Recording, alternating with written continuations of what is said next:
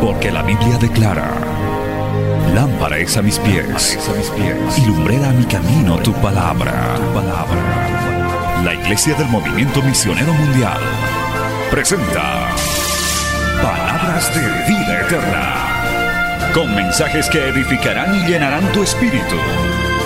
Con ustedes, el mensaje de hoy. Bienvenidos a Palabras de Vida Eterna.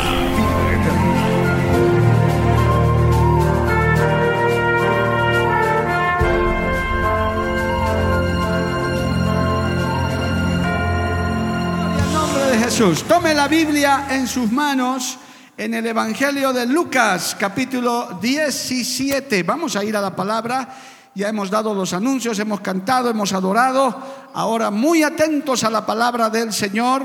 Aleluya. Usted también en su casa, amigo, hermano, hermanita, allá en el lugar donde se encuentra, a través de la radio, de la televisión, de las redes sociales, a través de Betel. Atención, Lucas capítulo 17 y vamos a leer, amados hermanos, del verso 11 al 19. Mucha atención a esta porción de la palabra del Señor. Hoy compartiremos bajo el tema la respuesta correcta a la maravillosa salvación de Dios. Aleluya. La respuesta correcta a la maravillosa salvación de Dios. Vamos a la Biblia, Lucas 17, 11, dice la palabra en el nombre del Padre, del Hijo y del Espíritu Santo. Yendo Jesús a Jerusalén, pasaba entre Samaria y Galilea. Y al entrar en una aldea, le salieron al encuentro diez hombres leprosos, los cuales se pararon de lejos y alzaron la voz diciendo, ¿qué le dijeron? Jesús, Maestro, ten misericordia de nosotros. Cuando él los vio, les dijo, id, mostraos a los sacerdotes. Y aconteció que mientras iban, fueron limpiados. Entonces uno de ellos, viendo que había sido sanado, volvió glorificando a Dios a gran voz y se postró rostro en tierra a sus pies, dándole gracias. Y este era samaritano. Respondiendo Jesús dijo, ¿no son diez los que fueron limpiados? ¿Y los nueve dónde están? ¿No hubo quien volviese y diese gloria a Dios sino este extranjero? Y le dijo, levántate, vete, tu fe te ha salvado. Palabra fiel y digna del Señor. Vamos a orar. Padre bueno, maravilloso, te damos gracias en esta hermosa mañana. Gracias, Padre, por el privilegio que nos das de estar en tu casa, para oír tu palabra, para recibir tu bendición, Señor. Gracias porque nos das este privilegio. Gracias porque disfrutamos de la salvación tuya, de tu presencia en nuestras vidas. En este día te pedimos también por aquellos que no te conocen, por aquellos que se están acercando tímidamente a ti, Señor, que tú los afirmes, que tú los acerques con tu amor y puedan servirte, puedan hacer algo para ti, Dios de la gloria. Padre, en el nombre de Jesús esta palabra que sea de llamado, que sea de bendición, de fortaleza, para que podamos poner, Señor, la mano en el arado y dar la respuesta correcta en agradecimiento a la salvación, a la sanidad, Señor, al amor que tú nos das, Padre. Esta palabra es enviada bajo el poder de tu Espíritu Santo y no volverá a ti vacía. Amén y amén. Tomen asiento, hermano, dando gloria al Señor. En esta iglesia no está prohibido glorificar a Dios, hermano. Aquí damos gloria a Dios y aleluya. Tremenda porción, hermano, de la palabra de Dios, de las maravillas y de los prodigios que el Señor hacía, hace y seguirá haciendo, porque Cristo está en medio de nosotros. ¿Cuántos dicen amén, hermano? Cristo está vivo. Nosotros servimos a un Dios vivo. Pasa por Jerusalén, por Samaria, está, dice, está Jerusalén, pasa entre Samaria y Galilea, gloria a Dios, y de pronto le aparecen diez leprosos que le piden misericordia. Por entonces, hermano, esta enfermedad de la lepra estaba como una pandemia. La gente se enfermaba mucho de eso. Era una enfermedad real que hoy en día ha sido erradicada físicamente. Espiritualmente, Hoy, para la Biblia, para nosotros, hermanos, la lepra es el pecado. Es esa lepra del pecado que todavía está en el mundo entero, para la cual no hay cura. No hay, hermano, ningún remedio, ningún medicamento que pueda sanar la lepra del pecado. Porque si hubiera, imagínense, hermano, un, un jarabe para los mentirosos, una inyección para que no seas fornicario, de pronto, hermano, un tratamiento para los adúlteros con cinco pastillas y tres inyecciones. Tremendo sería eso, pero no hay solución. Solamente la sangre de Cristo limpia el pecado del ser humano. ¿Cuántos dicen amén, amado hermano? La sangre de Cristo tiene poder. La mano de Dios tiene poder. Y hermano, eh, según esta lectura, diez leprosos fueron sanados, fueron limpiados. El Señor tuvo misericordia de esos diez leprosos. La vida de los leprosos en ese tiempo era terrible, hermano. Eran alejados, tenían que estar apartados y algunos hasta morían en esa condición. Eh, perdían a su familia. Era una muerte civil prácticamente. Ellos no podían hacer nada. Tenían comunidades de leprosos donde morían. O sea que el ser sanado era algo tremendo. Estos diez leprosos, hermano, los diez fueron limpiados, fueron sanados, dice pero qué triste, ¿verdad? Solo uno volvió a dar las gracias. Y el Señor hasta preguntó, pero si eran, si sanamos a diez, ¿dónde están los otros nueve? Los otros nueve no se sabe dónde están. ¿Qué harían? Pero no volvieron a dar gracias a Dios. Esta porción, hermano, nos muestra ¿Cuál es la respuesta del ser humano? ¿Cuál es tu respuesta? En este día usted tiene que dar una respuesta al Señor. Si el Señor te ha bendecido, si el Señor te ha salvado, si el Señor ha hecho algo por ti. Es más, hermano, el ser humano no tiene nada. Todo ser humano, por supuesto los creyentes, no tenemos nada sobre esta tierra que no hayamos recibido de Dios. ¿Cuántos dicen amén, hermano? Usted y yo no tenemos nada que no hayamos recibido de Dios. Todo lo que tenemos lo hemos recibido de su mano. Aún en este aire que estamos respirando, el alimento que se ha comido tal vez esta mañana antes de venir, no sé, o ayer, lo ha recibido del Señor. Sus hijos son del Señor, sus bienes son del Señor. Nuestra vida le pertenece al Señor. Él nos la da y Él nos la quita cuando Él quiere. Bendito el nombre del Señor. A su nombre, gloria.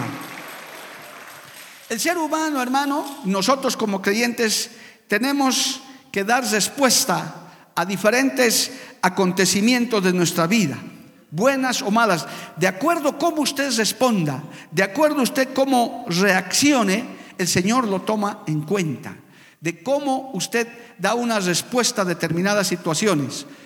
El, Señor mira esas respuestas, amado hermano, inclusive en los momentos buenos, cuando Dios nos bendice, cuando Dios nos prospera. ¿Cuál es nuestra reacción? ¿Cuál es nuestra respuesta? Gloria al nombre de Jesús. Aquí vemos a este leproso, uno de los diez, que se sintió tan feliz que volvió, inclusive dice la Biblia que se postró rostro en tierra a sus pies del Señor dándole gracias, un corazón agradecido. Qué lindo es un corazón agradecido. Qué bueno es el corazón de hijos agradecidos con sus padres. Alabado el nombre de Jesús. Hijito, hijita que estás aquí, si tienes todavía tus papás sobre la tierra, dale gracias al Señor. Dale gracias a Cristo que tienes un padre, una madre, que tal vez no sean los mejores, pero que están están cuidando de ti, están orando por ti. Más si son creyentes, doblemente hay que dar gracias. Que el Evangelio ha llegado a tu casa, que el Evangelio ha llegado a nuestros hogares. Porque en esta misma hora, si el Evangelio no habría llegado, usted estaría por allá, hermano. Quizás en Oruro, quizás en Santa Cruz, tal vez ya borracho. Quizás ya estaría, hermano, gastando su plata en, globos y en festejos. Pero qué hermoso. Cristo vino a nuestra casa, Cristo vino a nuestra vida y hoy estamos sentados en lugares celestiales, dándole gloria y honra al Señor. A su nombre sea la gloria. Amén, amados hermanos. Cristo vive para siempre. Y por eso hay que estar agradecidos. Yo no me canso nunca de dar gracias a Dios, hermano, de dónde Dios nos ha sacado, de dónde Dios me ha sacado, dónde habría estado si es que el Señor, como dice esa canción, si el Señor no me habría rescatado. Gloria al nombre de Dios. Pero ¿cuál es tu respuesta? ¿Qué haces al respecto? Solamente darle gracias a Dios. Solamente decir gracias Señor, gracias. Está bien, muy lindo. Pero ¿cuál más es tu respuesta? Mire, vamos a ir avanzando en este tema porque nosotros tenemos que, que ser, hermano, eh, tenemos que tener alguna reacción al haber conocido al Señor. Debemos tener alguna respuesta. En el Evangelio de Lucas también, más adelante, en el capítulo 8, vemos un contraste, hermano, a raíz de un milagro que el Señor hizo. Gloria a Dios. En Lucas capítulo 8 se lee de un milagro que el Señor hizo con un endemoniado en Gadara, un endemoniado gadareno. Leamos un poco, mire la reacción. Dice versículo 26, Lucas 8, 26. Y arribaron a la tierra de los Gadarenos que está en la ribera opuesta a Galilea. Al llegar él a tierra, vino a su encuentro un hombre de la ciudad, endemoniado desde hacía mucho tiempo, y no vestía ropa, ni moraba en casa ni sino en los sepulcros. Este al ver a Jesús lanzó un gran grito y postrándose a sus pies exclamó a gran voz, ¿qué tienes conmigo Jesús, Hijo del Dios Altísimo? Te ruego que no me atormentes. ¿Por qué mandaba? Porque mandaba al espíritu inmundo que saliese del hombre, pues hacía mucho tiempo que se había apoderado de él y le trataban con cadenas y grillos, pero rompiendo las cadenas era impelido por los demonios a los desiertos. Y le preguntó Jesús diciendo, ¿cómo te llamas? Y él le dijo, Legión, porque muchos demonios habían entrado en él. Y le rogaba que no los mandase al abismo. Había allí un hato de muchos cerdos que pasían en el monte y le rogaban que les dejase entrar en ellos y les dio permiso. Y los demonios salidos del hombre entraron en los cerdos y el hato se precipitó por un despeñadero lago y se ahogó. Ahora aquí está la respuesta ante semejante milagro. Y los que apacentaban los cerdos, cuando vieron lo que habían acontecido, ¿qué hicieron, hermano? Huyeron y yendo dieron voces, dieron aviso a la ciudad y por los campos. Y salieron a ver lo que había sucedido y, vinieron a Jesús y hallaron al hombre de quien habían salido los demonios sentado a los pies de Jesús, vestido y en su cabal juicio, y tuvieron miedo. Y los que habían visto les contaron cómo había salido salvado el endemoniado. Entonces, toda la multitud de la región alrededor de los Gadarenos les rogó que se marchase de ellos, pues tenían gran temor y Jesús entrando en la barca se volvió. ¿Le parece correcto eso, hermano? De, semejante milagro, un endemoniado atormentando, asustando a todos. Viene un hombre llamado Jesús, lo liberta, los libra de ese demonio. Y en vez de decirle, Señor, gracias porque nos has librado, no, queremos que te vayas. Lo botaron del lugar. Esa es una respuesta terrible, hermano. Hoy día hay gente así. Lamentablemente se les predica el Evangelio y se enojan. Les hablas del carnaval y de los diablos y se alegran. Eso sí les gusta. Se molestan con cultos que dicen que hacemos bulla, que, esos, esos, pentecostales que meten bulla, pero con la fiesta y el prostíbulo del lado no se molestan. Uh, con eso andan felices. Se molestan cuando salimos a una calle a marchar llevando pancartas diciendo Jesús te ama y nos paramos en una esquina. Se molestan porque hacen bulla y enfermos, hay de todo. Pero cuando salen los políticos, salen esa gente a tirar piedras, a, a gritar maldiciones, la gente los aplaude, se alegra. ¿Qué respuesta más terrible? A Jesús lo botaron de ese lugar después de semejante milagro, en vez de esos gadarenos estar agradecidos y decirles, qué bueno, el reino de Dios se ha acercado, Cristo ha venido a, nuestro lugar, nos ha librado de este endemoniado, invitémoslo a que se quede un tiempo más y nos hable. No, hermano, esta gente lo votaron, lo echaron. ¿Cuál es tu respuesta cuando ves las maravillas de Dios? ¿Cuál es tu respuesta cuando ves los milagros de Cristo? ¿Cuál es tu reacción cuando ves un culto pentecostal lleno de la gloria de Dios? Aleluya. ¿Cuál es tu reacción cuando escuchas una palabra que aunque te incomode, que aunque te moleste, es para tu bien, es para tu salvación? Alabado el nombre de Jesús. Los predicadores, hermano, que Dios usa, a veces confrontan con la palabra. Yo te aconsejo que le des gloria a Dios, que le digas, Señor, gracias porque estoy escuchando esta palabra, aunque me incomoda, aunque me molesta, aunque me confronta con mi pecado, le doy gloria al Señor. Aleluya. Qué diferente la respuesta del que fue liberado. del, endemoniado que ya fue libre. Miren, el verso 38 dice, y el hombre de quien habían salido los demonios le rogaba que le dejase estar con él, pero Jesús le despidió diciendo, vuélvete a tu casa y cuenta cuán grandes cosas ha hecho Dios contigo. Y él se fue, publicando por toda la ciudad cuán grandes cosas había hecho Jesús con él. Ahí se levantó un evangelista. Por eso yo siempre les digo, hermano, no es que usted diga, yo no sé qué hacer, es que yo no he estudiado, es que esto y el otro. No, usted tiene su testimonio. Usted tiene para contar lo que Cristo ha hecho en su vida.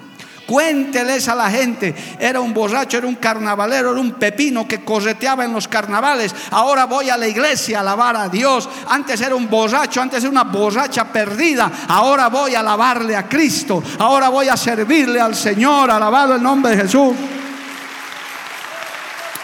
A su nombre, gloria.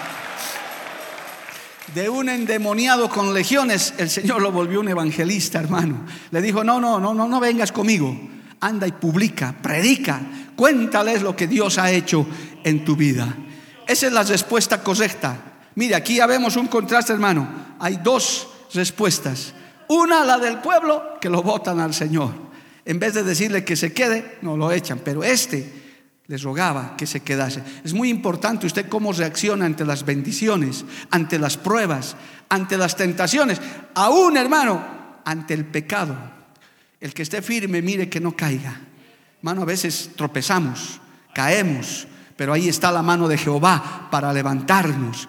¿Cómo es su respuesta de usted? Vamos a ver, hermano, ante los milagros de salvación y los hechos poderosos de Dios, vemos diferentes respuestas, vemos diferentes reacciones como en el ejemplo que les hemos dado, inclusive ante el pecado. Mire hermano, escucha esto. Gloria a Dios. Vamos a Génesis capítulo 2 y 3. Mire la respuesta desde el principio de Adán y de su descendencia. Gloria al nombre de Jesús. En el libro de Génesis capítulo 3, cuando cae el hombre en desobediencia, escuche esta respuesta que el Señor cuando les pregunta a Adán y a Eva de su caída, mire cómo responden, hermano, y esto también tiene enseñanza. Génesis capítulo 3, aleluya. Vamos al versículo 12, aleluya. Vamos a leer desde el 10. Y les respondió, oí tu voz en el huerto, está hablando Adán, y tuve miedo, porque estaba desnudo y me escondí. Y Dios le dijo, ¿quién te enseñó que estabas desnudo? ¿Has comido del árbol del que yo te mandé no comieses? Y el hombre respondió, la mujer que me diste por compañera me dio del árbol y yo comí. le echó la culpa a la mujer por haber comido del fruto prohibido. Pero les responde, eso se llama el, síndrome adámico.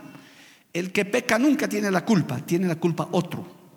El que se va de la iglesia nunca tiene la culpa, no es por culpa del diácono, por culpa del pastor Getón, por culpa de la esposa del pastor, y yo estoy aquí. Nunca ellos tienen la culpa. Ese es un síndrome, hermano. Pregunte a cualquier descasiado por qué se ha ido de la iglesia. No va a decir porque yo pequé, porque me enfrié. No, es que me trataban mal en la iglesia. Es que en la iglesia no había palabra. Es que el pastor era muy jetón, ni me saludaba. Por eso me he ido. Nunca ellos tienen la culpa. Mire, desde Adán viene eso.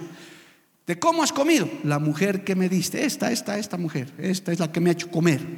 Y la mujer tampoco asume su responsabilidad, amado hermano, gloria al nombre de Jesús, porque la mujer cuando es confrontada por el Señor, le dice, gloria a Dios, sigamos leyendo, entonces Jehová Dios dijo a la mujer, ¿qué es lo que has hecho?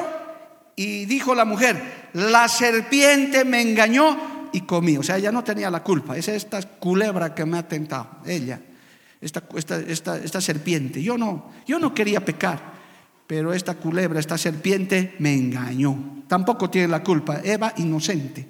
Ese es el síndrome adámico. A veces, hermano, hay personas, hay creyentes que no asumen su responsabilidad. No, no dicen, es por mi culpa, yo fallé, yo me descuidé, yo, yo, yo me enfrié. Perdóname, Señor. Hermano, cuando el rey Saúl cae, y el rey David cae, porque los dos pecaron, Saúl pecó y después David pecó, la gran diferencia entre ambos es que Saúl no quería asumir su responsabilidad de las cosas que había hecho y el Señor se desagradó de eso. En cambio David, aunque su pecado fue peor, él sí se conoció y dijo, he pecado delante de ti. La respuesta ante el pecado, hermano, es pedir perdón y misericordia. No echar la culpa a otros. ¿Por qué caíste en adulterio? Es que mi mujer tiene la culpa, no me atendía. O sea, tu mujer tiene la culpa del adúltero. ¿Por qué no dices, yo soy el adúltero que me dejé vencer? Hay que asumir nuestra responsabilidad, hay que tener la respuesta. ¿Y sabe qué, hermano? Dice el Señor, un corazón contrito y humillado, no lo despreciaré jamás. Porque no hay pecado que Dios no perdone. No hay pecado que Dios, alabado el nombre con su sangre preciosa, no limpie. ¿Cuántos dicen amén? A su nombre sea la gloria.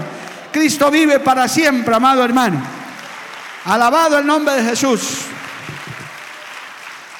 Su hijo de Adán, ante, ante el asesinato, el crimen que cometió contra Abel en Génesis capítulo 4, fue más insolente todavía con el Señor, amado hermano. Si usted lee en Génesis capítulo 4, verso 9, gloria a Dios, el Señor le pregunta en Génesis 4, 9, y Jehová dijo a Caín, ¿dónde está Abel tu hermano? Y él le respondió, no sé, ¿soy yo acaso guarda de mi hermano? Oiga, qué bonita respuesta, ¿verdad? Qué feo. Está hablando con Dios, hermano. ¿Dónde está tu hermano? Sabiendo que él lo ha matado. No sé, todavía dice el mentiroso, hermano. ¿Acaso soy guarda de mi hermano? Mire, hay que tener la respuesta correcta, amado hermano. Hay personas que ante la caída, ante el pecado, ante la prueba, lo que hacen es enojarse con Dios. ¿Qué respuesta más terrible? Hasta les reclaman, hermano, ¿dónde estaba Dios? Si, hermano, como si Dios les debiera algo. Si yo les sirvo, si yo llevo mis diezmos, si yo he ayudado, es como si, hermano, Dios no te debe nada, no nos debe nada a nosotros. ¿Cuántos dicen amén? Si usted es un creyente fiel, si usted es una creyente fiel, sirves a Dios, apoyas, haces lo que tienes que hacer, Dios no te debe nada. No tienes nada que reclamarle. Es más, es tu deber hacer eso por gratitud, por una salvación tan grande que Dios nos ha dado. Es lo mínimo que podemos hacer. Aquí vemos a un Caín, hermano, que todavía de forma insolente, nunca les respondas a Dios de una manera insolente, amado hermano. Aún en el momento de dolor, en el momento de tristeza, consejo pastoral que te doy hoy, mide tus palabras, hermano. Es mejor que guardes silencio, te humilles delante de Dios y digas quizás como Job dijo, Jehová dio, Jehová quitó, sea el nombre de Dios glorificado. ¿Cuántos levantan su mano y le alaban al Señor, amado hermano? A su nombre sea la gloria. Cristo vive para siempre. Tenga mucho cuidado con la respuesta que usted da ante las circunstancias. Le estoy haciendo recorrer este camino de cosas que están en la Biblia. Gloria a Dios. Porque usted hoy tiene que dar una respuesta también ante la bendición, ante hermano, esta maravilla de la salvación. ¿Cuántos están agradecidos por ser salvos, hermano? ¿Cuántos están agradecidos por conocer al Señor? Aleluya. Bendito el nombre de Jesús. Entonces tiene que tener la respuesta correcta. Siempre hemos dicho que el Evangelio es el camino angosto, es bíblico, hermano. Esto no es fácil, esto es para valientes, pero en medio de eso hay que tener la respuesta correcta y adecuada. Cuando el Señor llama Vamos a ver un par de ejemplos. Cuando el Señor llama al servicio, a quienes Él tiene misericordia, porque no llama a todos a su servicio, hermano, no, no es para todos.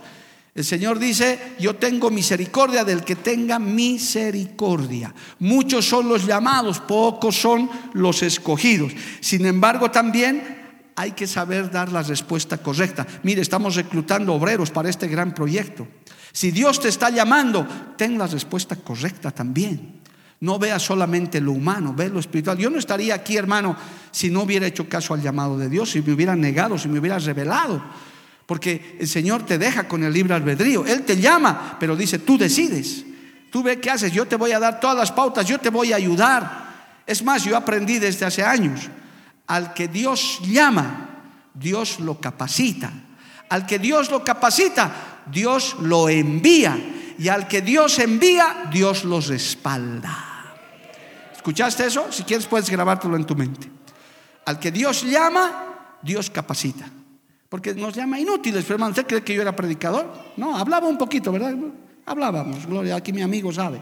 Éramos medio habladorcitos siempre, pero no sabíamos predicar, hermano. Pero Dios nos capacita. Y cuando ya nos capacita, nos envía. Vaya Cochabamba, ya has capacitado, ya hablas mejor. Y cuando ya te envía, el Señor dice, tranquilo, tú no vas a hacer la obra, yo te voy a respaldar, yo voy a estar contigo, porque la obra no es de hombres, la obra no es de instituciones, la obra es del Señor. Alabado el nombre de Jesús. Amén, amados hermanos. Aleluya. Tenemos el caso de Moisés en Éxodo capítulo 4, hermano, para que usted lea Biblia, que cuando el Señor lo llamó a ser el gran libertador de, de su pueblo, en Éxodo capítulo 4, peleó tanto Moisés por no asumir su responsabilidad que al final de tanta discusión con el Señor, porque se puso a discutir con el Señor, en Éxodo capítulo 4, verso 10 adelante dice, entonces dijo Moisés, Éxodo 4:10, entonces dijo Moisés a Jehová, ay Señor, nunca he sido hombre de fácil palabra, ni antes ni desde que tú había, hablas a tu siervo, porque soy tarde en el habla y torpe de lengua. Y Jehová le respondió, ¿quién dio la boca al hombre? ¿O quién hizo al mudo y al sordo, al que ve y al ciego? ¿No soy yo Jehová? Ahora pues ve y yo estaré con tu boca y te enseñaré lo que hayas de hablar. Y todavía, ¿qué dice Moisés? Y le dijo, ay Señor, envía, envía, te ruego por medio de, del que debes enviar. Como decir, envía a otro, no a mí. Ten cuidado, mire Moisés, hermano, estamos hablando del patriarca Moisés, que uno, que, uno lo usa como ejemplo de, del hombre más manso que pisó la tierra. Pero imagínese, amado hermano, peleando con el Señor. No, es que no sé hablar. Es que, ¿qué me van a decir? Más adelante, si usted lee todo el capítulo, hermano, poco más, no quería ir. Y el Señor dándoles razones. Tenga cuidado, hermano. Hable con Dios. Si tienes un llamado, te conviene. Va a ser bendición para tu vida que le digas como Isaías, heme aquí, envíame a mí. Alabado el nombre de Jesús. Sí, hay que argumentar, no es fácil, hermano.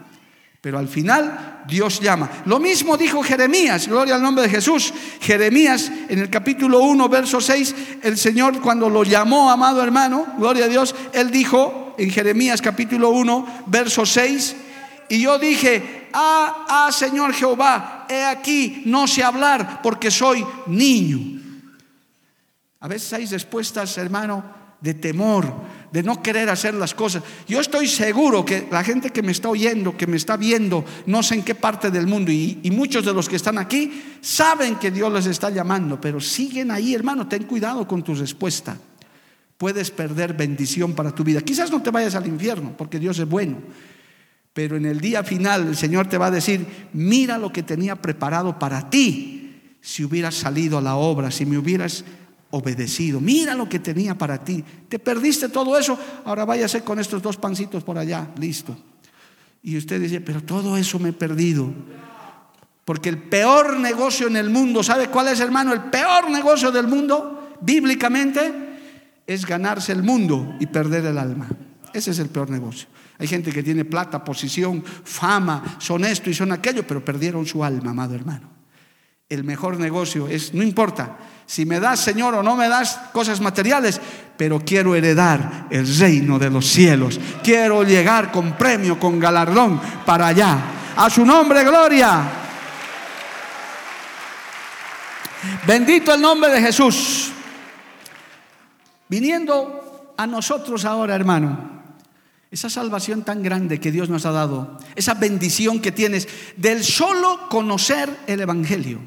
Del solo conocer a un Cristo que salva, sana, liberta, que estamos predicando día y noche. Del solo eso, sin tomar en cuenta las añadiduras que Dios nos ha dado, amado hermano. Salud, bienes, algunos tienen casas, otros tienen auto, otros tienen hijos sanos. Hermano, tantas cosas. Es más, del solo hecho de que hoy estés en este culto y hay mucho que agradecerle a Dios. Hay gente que está en cárceles, en hospitales, en lugares donde no hay una iglesia. ¿Usted cree que, hermano, todo el mundo tiene estas oportunidades que usted tiene? No, Señor. Mire cómo está en este mismo momento los cristianos de Turquía, los cristianos de Siria, porque allá los hay, gloria al nombre de Jesús. ¿En qué condición están? Y usted aquí sentado en un lugar cómodo, escuchando la palabra del Señor, tal vez con el estomaguito lleno, gloria al nombre de Jesús. ¿Cómo no va a levantar la mano y decirle gracias Señor por tanta bendición? Alabado el nombre de Jesús. A su nombre sea la gloria. Amén. Aunque muchas veces, hermanos, la respuesta de la gente, la respuesta del mundo, eso usted no le tiene que preocupar. Eso está escrito desde antes, hermano. El mundo se ha apartado de Dios. Usted no espere tanto que cuando predique le abracen, le agradezcan. No, lo van a maltratar. Mire, solamente como más ejemplos, libro de los Hechos. ¿Qué pasaba, amado hermano, cuando los apóstoles predicaban, cuando, hermano, llevaban el mensaje de salvación? Hechos capítulo 16, solamente para muestra, porque de esto está llena la Biblia y nos enseña, amado hermano, cuál era la respuesta de la gente, porque de eso estamos hablando. Hechos capítulo 16, gloria al nombre de Jesús, verso 22. Mire lo que dice, amado hermano. Dice, y se agolpó el pueblo contra ellos y los magistrados rasgándoles las ropas ordenaron azotarles con varas y después de haberles azotado mucho los echaron en la cárcel mandando al carcelero que los guardase con seguridad. ¿Por qué les pasó eso? Si usted lee, porque no tengo tiempo de leer todo así, porque predicaban la palabra. Porque acababan, hermano, de reprender a una adivina que estaba llena de demonios. Por, por, hacer bien, más bien los azotaban. No espere una respuesta, ni siquiera de sus parientes, hermano, que todavía no son convertidos. No es que mi esposo no me entiende, no le gusta que vaya a la iglesia. No va a entender, porque el hombre natural no percibe las cosas espirituales. Acuérdese usted cómo era, cómo era yo, hermano. Yo también, con todo y que nunca he sido ateo, gracias a Dios. Pero yo también me, reía de, mis, de los jóvenes que me predicaban cuando me decían, Mario, vas a ser salvo. Yo decía, ¿salvo de qué? ¿Te vas a convertir? ¿Convertirme en qué? ¿En qué me voy a convertir? No entendía. Pero hermano, no espere usted que el hombre natural le, incentive. No, no, no es cuando usted tiene el Espíritu Santo, es cuando usted conoce, predique, hable, como le dijo el Señor a Ezequiel, escuchen o dejen de escuchar. Aunque se burlen, aunque se enojen, aunque se molesten, un día esa palabra dará fruto y le agradecerán. Dirán, gracias primo, gracias hermano, gracias amigo, porque me has hablado de Cristo. Nunca te has cansado de hablarme del Evangelio de salvación. A su nombre sea la gloria. Amén, amados hermanos. Más adelante, en Hechos capítulo 17, hermano, estaban predicando los apóstoles, estaban llevando la palabra, dice en el verso 4, Hechos 17, 4, y algunos de ellos creyeron y se juntaron con Pablo y con Silas, y de los griegos piadosos gran número, y mujeres nobles no pocas. Entonces los judíos que no creían, teniendo celos, tomaron consigo algunos ociosos hombres malos y juntando una turba alborotaron a la ciudad y saltando a la casa de Jason procuraban sacarlos al pueblo. Pero no hallándolos, trajeron a Jasón y algunos hermanos ante las autoridades de la ciudad gritando, estos que trastornan el mundo entero también han venido acá. Cuando se predica la palabra la gente se enoja, se molesta, pero cuando hablan los LGTBI, cuando hablan los políticos, nada, la gente aplaude, ¿verdad? Una punta de mentirosos, hermano. Pero estas verdades, no, a la gente no le gusta escuchar la verdad. La gente, el, el, ser humano sin Cristo, no quiere oír que si siguen en su pecado se irán al infierno, amado hermano. El infierno es real, es verdadero. No podemos decir otra cosa. Y allá entrarán todos los pecadores. Pero los que aman a Cristo, los que se arrepienten a tiempo, tienen la promesa del cielo y la vida eterna. Eso el mundo dice, eso es un cuento, eso es una manipulación, pueden decir lo que quieran, pero la iglesia no va a dejar de predicar esa verdad. Arrepiéntase, amigo, antes que sea tarde. Amiga, ven a Cristo antes que sea tarde. Aunque te enojes, aunque te molestes, aunque hayas cambiado de canal, hayas cambiado de radio, esa palabra te alcanzará donde quiera que estés. Y al creyente que ya es salvo, le llena de gozo porque dice, yo ya me he librado de eso. Ahora yo ya conozco al Cristo verdadero. Dale un aplauso al Señor, amado hermano. A su nombre sea la gloria. Gloria al nombre de Jesús. Aún, hermano, permítame este ejemplo más. En el libro de Lucas capítulo 23, mire Qué diferente la respuesta de los que estaban crucificados al lado del Señor, los que la religión llama el ladrón bueno y el ladrón malo, gloria a Dios. Bueno, todos los ladrones son malos por si acaso, porque usted no va a decir, a mí me ha, me ha robado un ladrón bueno, no, no, todos los ladrones son malos y se van a ir al infierno si siguen siendo ladrones.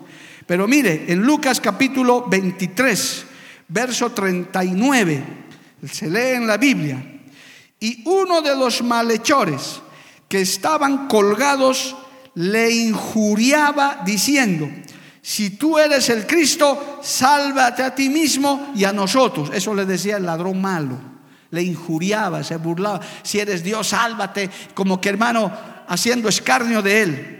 Pero respondiendo el otro, verso 40, les reprendió diciendo, ni aún temes tú a Dios estando en la misma condenación. Nosotros a la verdad justamente padecemos porque recibimos lo que merecieron nuestros hechos, mas este ningún mal hizo. Y dijo a Jesús, acuérdate de mí cuando vengas en tu reino. Oh, qué respuesta más linda, hermano. Entonces Jesús le dijo, de cierto, de cierto te digo que hoy estarás conmigo en el paraíso. ¿Cuánto dan gloria a Dios? Alabado el nombre del Señor. Y ese hombre está en el paraíso, amado hermano. Está en el cielo. Alabado el nombre de Jesús. No fundó ninguna iglesia, no asistió a ningún culto, no repartió ni un folleto, pero por la respuesta que dio, por la forma como se refirió al Señor, el Señor le vio su corazón y dijo, hoy mismo estarás conmigo. Pero el otro que le injuriaba, que se burlaba, ¿cuánta gente no hay de esos hoy en día, amado hermano? los burladores, los que se burlan del Evangelio, amado hermano. Hasta en la Biblia se lee que el día del Pentecostés, cuando cayó el fuego del Señor, había quienes se burlaban de eso. Tenga cuidado, amigo, hermano mismo, ten cuidado, hermano. No menosprecies el mover del Espíritu Santo nunca. Si no entiendes lo que está pasando, arrodíllate y ora a Dios. Con eso has hecho suficiente. No te asustes, ni te burles, ni te rías, porque cuando se mueve el Espíritu Santo de verdad, hermano, puede haber saltos, puede haber gritos, puede haber lágrimas, puede haber cosas extraordinarias, gloria al nombre de Jesús. Y si no lo entiendes, mejor no digas nada. Cuando cayó el fuego del Pentecostés, allá en Hechos capítulo 2, cayeron lenguas repartidas como de fuego. ¿Cuántos creen eso, amado hermano? Fue un mover tremendo, comenzaron a hablar en otras lenguas dice el verso 12, Hechos 2.12, dice, y estando todos atónitos y perplejos, diciendo unos a otros, ¿qué quiere decir esto? Mas otros burlándose decían, están llenos de mosto. O sea, están borrachos. Se burlaban. Cuidado, hermano, la respuesta, no te burles. Si no entiendes, no digas nada. Calladito. Sé reverente con el mover de Dios. ¿Cuál es la respuesta, amado hermano, que uno tiene que tener ante determinadas circunstancias? Aun cuando una palabra es dura, cuando una palabra te confronta, en vez de protestar, en vez de hablar mal del predicador o de la predicadora, tú dale gloria a Dios. Dile, Señor, gracias, porque me estás hablando, estás confrontándome con la palabra. Hermano, alguna vez algún creyente me decía, pastor, lo que has predicado para mí era, a mí me estabas hablando. Yo dije, yo predico para los que están en el culto. Si no, ¿para quién voy a predicar? Si tú estabas en el culto, para ti era, pues hermano. Amén, claro, para ti era. Porque para eso vienes al culto, no para que háblale a este, háblale al otro. No, a ti Dios quiere hablarte, hermano. No estés mirando al de adelante ni al de atrás. A ti Dios te está hablando. Alabado el nombre de Jesús. La respuesta es tuya. A su nombre sea la gloria. ¿Cuál es la respuesta a la salvación que usted tiene? ¿Cuál es la respuesta? Mire, hemos visto la, respuesta al pecado, a la salvación, cómo bíblicamente, cómo respondía la gente, inclusive a la predicación, en vez de dar gloria a Dios, una parte agarraban, los perseguían, los azotaban. Hoy en día las cosas no han cambiado mucho, hermano. Por eso es que el Evangelio siempre causa alboroto, siempre causa algo. Donde sea, yo le he dicho cien veces, hermano, párese en un bus, párese en un transporte público y hable de la palabra. Va a haber quienes quieren hacerlo callar, va a haber quienes se van a molestar, hermano, va, a haber todo tipo de reacciones, pero también va a haber aquellos que quieren felicitarle, gloria a decirle, siga hermano, siga, siga hablando, qué linda palabra, gloria al nombre de Jesús. Porque donde está Cristo siempre sucede algo. Alabado el nombre de Jesús. Ahora yo le pregunto a esta altura de esta enseñanza, hermano, ¿cuál es tu respuesta ante los hechos poderosos del Evangelio de Cristo? ¿Cuál es la respuesta a aquellos que, que sabemos y hemos recibido algo de Dios? Que sabemos que nuestra vida le pertenece al Señor. ¿Cuál es tu respuesta? ¿Qué harías por el Señor? Ponte que tú estabas entre los diez leprosos, hermano. ¿Tú estás en el grupo de los nueve? O estás en ese unito que vuelve agradecido al Señor. Alabado el nombre de Jesús. Aleluya. Eres de los que vuelve glorificando el nombre del Señor, postrándote a sus pies y diciéndole, Señor, gracias porque me has salvado, gracias porque te conozco, quiero, seguir, quiero seguirte, quiero servirte, no solo de palabra, sino de hecho, amado hermano. Alabado el nombre del Señor. Mire, yo quiero mostrarle, hermano, por lo menos dos respuestas correctas que un creyente, uno que ya sabe que todo lo que somos y tenemos le pertenece a Dios. ¿Dónde están esos en esta mañana aquí, amado hermano? Que somos del Señor. Que nada de lo que somos y lo que tenemos es nuestro. Todo le pertenece a Dios. Nuestra vida le pertenece a Dios que no tenemos nada que no hayamos recibido de su mano. Vamos, hermano, mire, le voy a mostrar en la palabra del Señor lo que escribió el apóstol Pablo. Hechos capítulo 9, gloria a Dios, vaya allá. Cuando Pablo se convierte, que era un criminal, un asesino, hermano, Pablo era un religioso asesino que se gozaba como mataban a los cristianos, jamás Alguien en su sano juicio podría haber pensado que Saulo de Tarso iba a ser un predicador, pero Dios hace cosas imposibles, Dios hace cosas increíbles. Gloria al nombre de Jesús. Dice esto la palabra del Señor. Leamos Hechos capítulo 9. Saulo, respirando aún amenazas y muerte contra los discípulos del Señor, vino al sumo sacerdote y le pidió cartas para las sinagogas de Damasco, a fin de que si hallase algunos hombres o mujeres de este camino, los trajere presos a Jerusalén. Mas yendo por el camino, aconteció que al llegar cerca de Damasco, repentinamente les rodeó un resplandor de luz del cielo y cayendo en tierra oyó una voz que le decía, Saulo, Saulo, ¿por qué me persigues? Escucha la respuesta. Y él dijo, ¿quién eres, Señor? Y él le dijo, yo soy Jesús, a quien tú persigues. Dura cosa te es dar cosas contra el agujón. Y él temblando y temeroso dijo, respondió, Señor, escucha esta respuesta. ¿Qué quieres que yo haga? Oh, aleluya.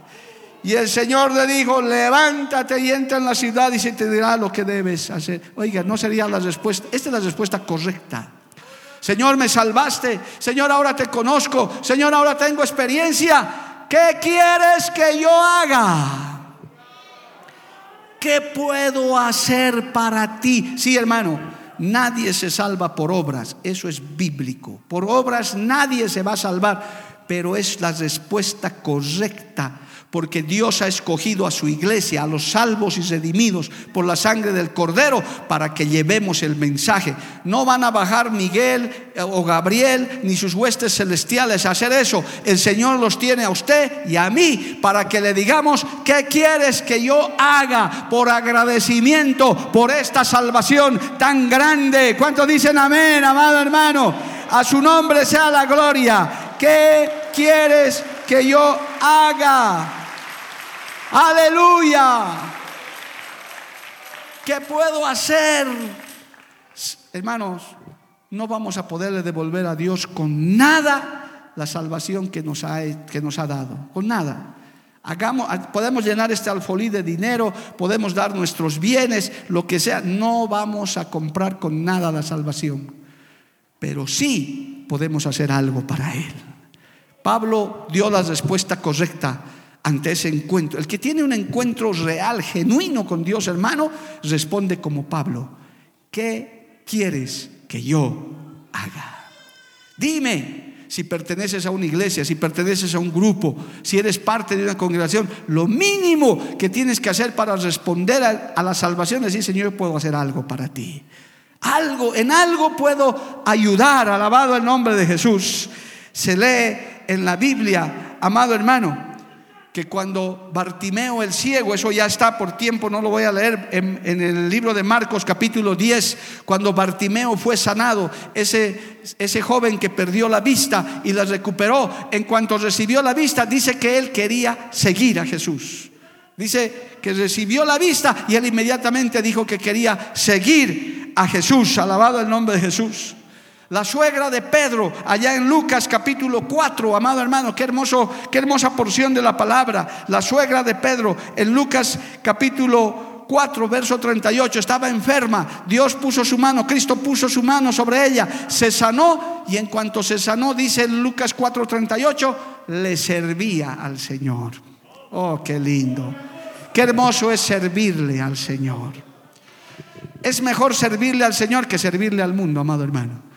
Hay gente que desgasta su vida, sus recursos en sindicatos, en política, en ciencia y al final se mueren.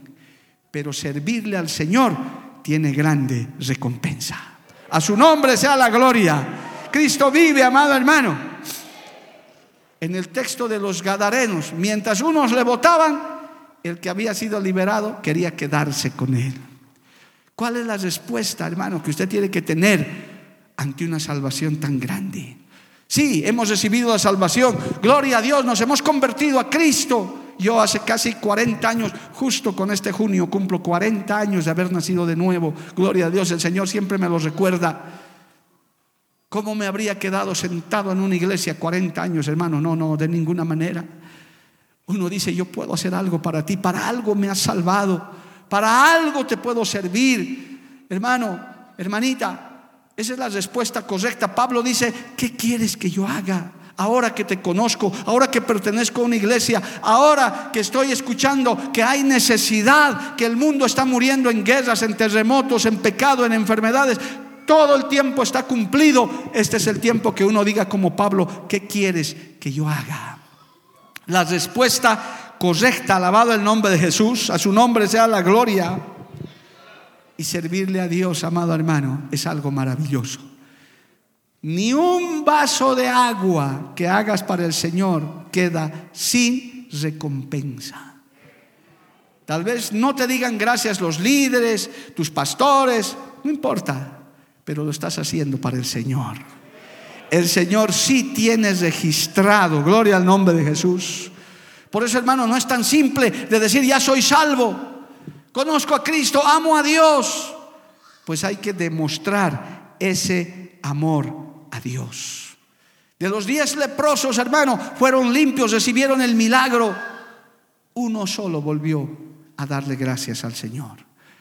Aquí, aquí habemos miles, millones, aquí habemos un puñado de hermanos que tenemos mucho de qué agradecerle al Señor, hermano. Para empezar, de ya no estar metidos en este esta fiesta pagana, hermano, que está poniendo de cabeza al mundo. ¿Verdad? Cómo la gente se afana, se prepara. Para eso no hay lluvia, no hay, no hay, hermano, economía. Gastan y aunque llueva y aunque truene, a veces es triste ver cristianos. ¿Por qué no has venido al culto? No, es que estaba lloviendo. Pero ves a los carnavaleros con lluvia y todo, no importa, hermano. ¿Por qué? ¿Por qué no has hecho tal cosa? No, es que estaba haciendo mucho frío y el carnavalero allá hasta pelado están dando, hermano no le interesa. ¿Y por qué no apoyas la obra? No, pero hermano, el, que compra cerveza, el que compra licor, si cuesta 100, ni preguntan el precio. Es más, el borracho ni le interesa el precio de la bebida. Se, ha subido, no ha subido, o ha visto alguna huelga de los consumidores de cerveza y de alcohol pidiendo la rebaja del licor. ¿Ha visto alguna marcha de eso? Bloqueo para pidiendo rebaja de la botella de cerveza. ¿Ha visto eso? No hay, hermano, porque el borracho no le importa, hermano. Dice, ¿cuánto cuesta? Es más, dame dos, dicen, si es más caro, más caro. Yo recuerdo, permítame esto para ilustrar la barbaridad que es el mundo. Hermano, el Estadio Olímpico de La Paz se construyó con el impuesto a la cerveza. El presidente de ese entonces, que era un dictador, dijo, vamos a levantar un estadio y le vamos a subir a la cerveza un impuesto. Dígame si alguien reclamó. Nadie reclamó. Es más, aquí eh, con mi amigo Arturo, que andábamos un tiempo en malos caminos, debemos tener unas tres graderías por ahí nuestras, porque gastábamos, hermano. ¿Cómo es el borracho? Va y dice, ¿cuánta cerveza ha dado el doctor Rodríguez? Diez cajones, a mí dame veinte, porque yo soy el doctor Lima. Así es el borracho. Pero qué triste cuando viene a la iglesia, Hermano, hay que dar para el templo. No, es que no tengo, hermano, no me alcanza. ese es el problema en el mundo. Eh, la gente es capaz, por un político, hermano, se amanece. Mire cómo esa gente trabaja en organizaciones políticas, en campañas, no duermen colando panfletos, haciendo esto, se pelean con uno, tiran piedras al otro. Y cuando llega su líder, lo miran al que ha hecho una patada lo botan y dicen, ah, pero Dios no es así. Lo que haces para Dios tiene galardón, tiene recompensa. Dios se acuerda, alabado el nombre de Jesús. A su nombre sea la gloria. Cristo vive. La respuesta correcta, amado hermano, gloria al nombre de Jesús. La respuesta correcta es decir, ¿qué quieres que yo haga? Si el mundo es capaz de hacer eso, ¿cómo nosotros no vamos a hacer algo para Dios? ¿Cómo no vamos a apoyar la obra de Dios? Más en iglesias misioneras como estas, donde hay tanta necesidad de gente, hermano, que nos ayude, gente dispuesta, que diga, no te estoy diciendo que te vuelvas predicador, te estoy diciendo que en tu iglesia, como hoy vamos a hacer, que uno diga, voy a pertenecer a tal grupo, voy a ir, voy a ayudar con el ministerio de visitación, con el ministerio de Ujieres, voy a hacer algo en mi tiempo que pueda, más allá de mi tiempo, en vez de dormir un domingo en la tarde, me voy a ir a una campaña, apoyar aquella avanzada. Hermano, tal vez nunca te digan gracias, pero Dios te está mirando, el Señor está viendo eso. A su nombre sea la gloria. Amén. A su nombre, gloria. Escucha este texto, estoy acabando, hermano. Escucha este texto. El que tenga entendimiento entiende este texto. Busque Lucas capítulo 7. Mire, busque este hermano. El evangelista Lucas era tremendo para estas cosas. Lucas capítulo 7. Escuche este texto, amado hermano. Gloria al nombre de Jesús. A ver, escuche esto. Lucas capítulo 7. Mire, el contexto, ubíquese en el versículo 36 adelante, el Señor fue a, fue a visitar a un fariseo, a un religioso llamado Simón, gloria al nombre de Jesús. Uno de los fariseos rogó a Jesús que comiese con él. Y habiendo entrado en casa del fariseo, se sentó a la mesa. Entonces una mujer de la ciudad que era pecadora, al saber que Jesús estaba a la mesa en casa del fariseo, trajo un frasco de alabastro con perfume. Pare ahí. Estamos en la casa de un religioso, de uno que conoce la ley de Dios. Vamos a decir, para nosotros, de un cristiano aparentemente muy comprometido. Así eran los fariseos, religiosos, hermano. Guardaban todo, hasta, hasta el vaso que tenía que estar limpio tenían que tomar. Bueno, a esa casa, pero entró una mujer de la vida, una pecadora, se metió a la casa del fariseo Verso 38, y estando detrás de él a sus pies llorando, comenzó a regar con lágrimas sus pies y los enjuagaba con sus cabellos y besaba sus pies y los ungía con el perfume. Cuando vio esto el fariseo que le había convidado, dijo para sí, este, si fuera profeta, conocería quién y qué clase de mujer es la que le toca, que es pecadora. Entonces respondió Jesús y le dijo, Simón, una cosa tengo que decirte. Y él le dijo, di maestro, un acreedor tenía dos deudores, el uno le debía 500 denarios, el otro 50. Y no teniendo ellos con qué pagar, perdonó a ambos. Di pues, ¿cuál de ellos le amará más? Respondiendo Simón dijo, pienso que aquel a quien perdonó más. Y él le dijo rectamente a juzgado. Escucha ahora el reclamo del Señor. Y vuelto a la mujer, dijo a Simón, ¿ves a esta mujer? Esta pecadora, ¿verdad? Entré a tu casa del fariseo y no me diste agua para mis pies, mas esta ha regado mis pies con lágrimas y los ha enjugado con sus cabellos. No me diste beso, mas esta desde que entré no ha cesado de besar mis pies. No ungiste mi cabeza con aceite, mas está ungido con perfume mis pies. Por lo cual te digo que sus muchos pecados le son perdonados, porque amó mucho. Mas aquel a quien se le perdona poco, poco ama. ¿Cuánto amas a Jesús, hermano? ¿Cuánto amas a Dios? Nosotros podemos ser esos fariseos, esos religiosos, que tenemos iglesia, que tenemos palabra, que conocemos la Biblia, que tenemos un instituto, que tenemos radio, que tenemos esto, que tenemos el otro, que Dios nos ha dado. ¿Y acaso nos vamos a olvidar de servir al Señor? Yo quiero que graben esto como una exhortación. Oh hermano, tenemos radios y medios de comunicación. Dios le ha dado. ¿Y sabe qué? Hay lugares en nuestro país, Radio Betel estoy hablando. No hay quien vaya a atender esa radio. Tanto le hemos rogado a Dios, danos radio, Señor. Y ahora tenemos radios. Y no hay un obrero que se levante y diga, yo voy a ir a predicar por esa radio que ya está lista.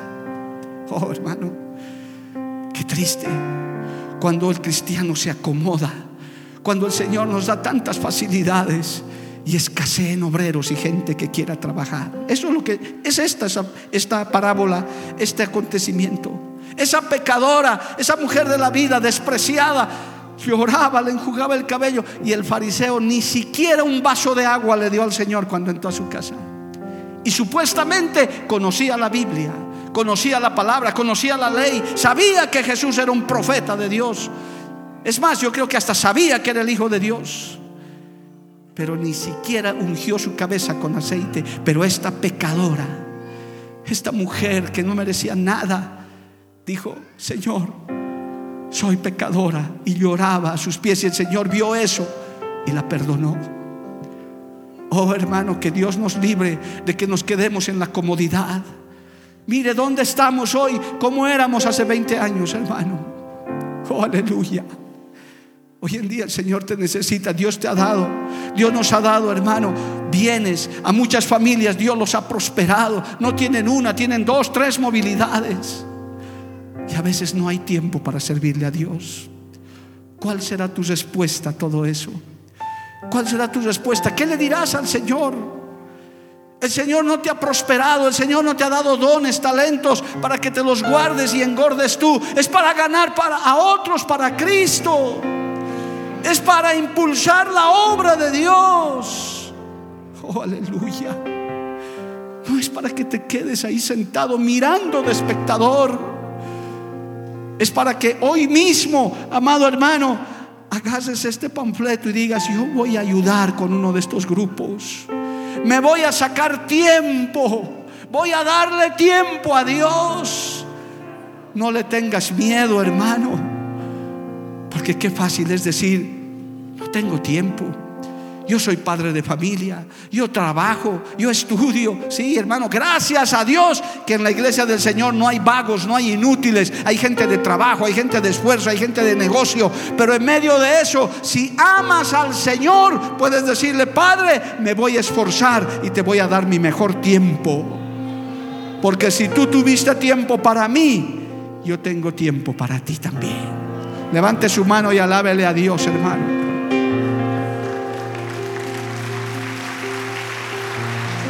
A su nombre sea la gloria. Lo peor que le puede pasar a una iglesia como esta, hermano, es que habiendo crecido, nos sentemos y ya no hagamos nada. Oh, Dios me libre. Antes prefiero entregar todos los cargos con los que Dios me ha honrado. Antes prefiero salir de este lugar y volver a empezar debajo de un árbol, hermano, pero seguir predicando la palabra de Dios. No nos podemos quedar donde estamos, amados. Dios te necesita. ¿Cuál será tu respuesta? ¿Cuál será tu respuesta después de este mensaje? ¿Qué le vas a decir a Dios? ¿Vas a seguir escapando de tu responsabilidad? No te estamos pidiendo que seas un teólogo, que, que estudies en un seminario. Ojalá lo hicieras. Simplemente pon como ese niño cinco panes y dos peces. Es todo lo que tengo. Moisés tenía una vara, un palo. Y con eso Dios le dijo, con eso que tienes en tu mano, vas a liberar a mi pueblo. No hay problema, hermano, para el Señor. Ninguno de los que hacemos algo para Dios somos capaces de hacerlo. Es el Espíritu Santo de Dios utilizando instrumentos que dicen, Señor, ¿qué quieres que yo haga? Mire, termino. Por si fuera poco, hermano. Por si fuera poco. Si usted va al último texto de la mañana a Juan capítulo, o más bien al segundo libro de Juan, porque solamente son tres. Mire hermano, Juan, segunda carta de Juan, verso 8 dice, escucha esto, mire, por si fuera poco, mirad por vosotros, segunda de Juan 8, mirad por vosotros mismos para que no perdáis el fruto de vuestro trabajo, sino que recibáis galardón completo.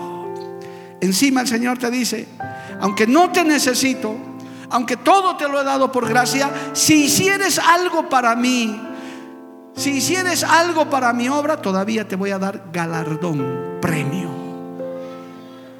Después de habernos dado el premio más grande que es la salvación, el Señor dice todavía, si en esta tierra haces algo, tengo galardón para ti, tengo un premio. Oiga, qué Dios más grande y maravilloso que tenemos, hermano. Todavía el Señor dice, si haces algo para mí, yo te voy a dar un premio más. No va a quedar sin recompensa. Gloria al nombre de Jesús. Apocalipsis 22, 12 dice, oh, qué lindo texto. Apocalipsis 22, 12 dice, he aquí yo vengo pronto y mi galardón conmigo para recompensar a cada uno según sea su obra. El Señor no te ha salvado, hermano, solamente para que disfrutes de la salvación. Él te ha salvado para que hagas algo para Él. Y en esta iglesia, en esta congregación, no voy a hablar por el resto, porque esta es mi responsabilidad. Hay trabajo. Te estamos esperando con los brazos abiertos. Te estamos esperando a que digas, yo voy a la escuela misionera, yo voy a estar en el grupo de apoyo, yo me voy a meter en un ministerio, yo voy a ayudar con lo poco o lo mucho que Dios te ha dado.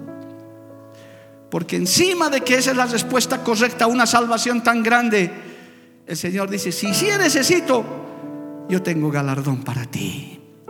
Qué triste será, hermano, el día que te presentes ante el Señor y el Señor te diga, mira todo lo que te he dado. ¿Qué has hecho con todo eso que te he dado?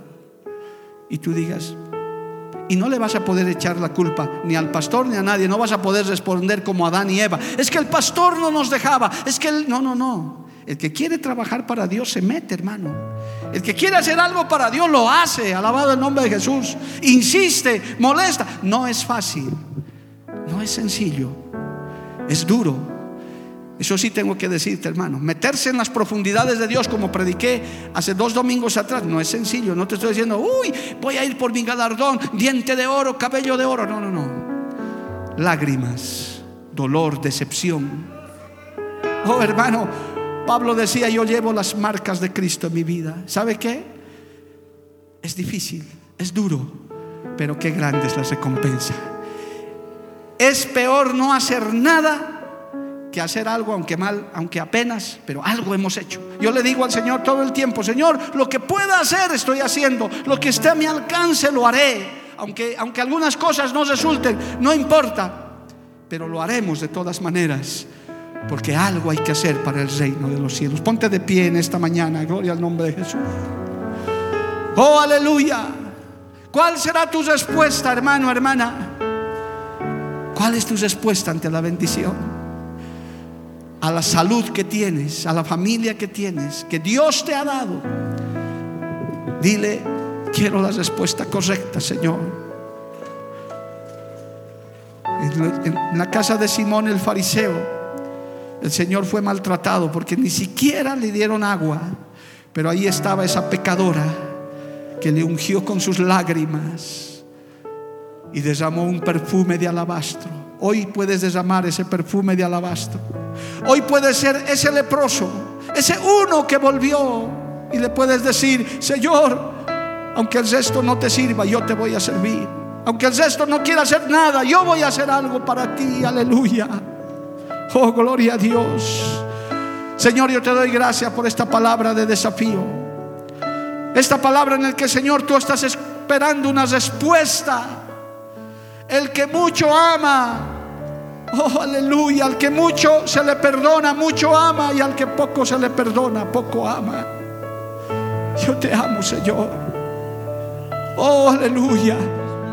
Yo te amo, Padre. Esta iglesia, Señor, puede hacer todavía algo para ti. Puede seguir impactando Cochabamba, puede seguir impactando Bolivia, puede seguir llevando tu mensaje. En esta hora te pido que esta palabra haya cabida en el corazón de mis hermanos.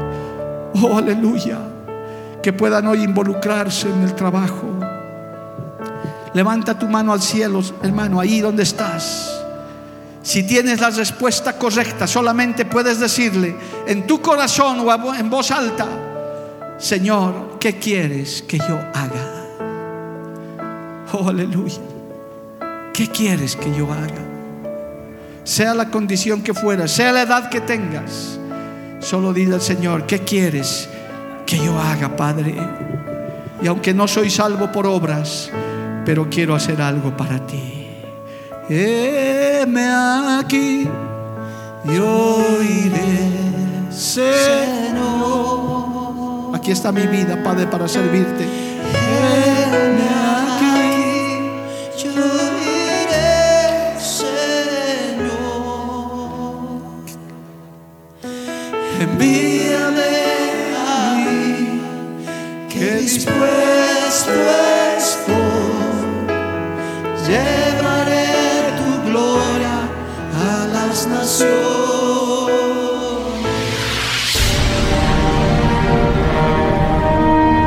Porque la Biblia declara, lámpara es a mis pies, y lumbrera a mi camino tu palabra.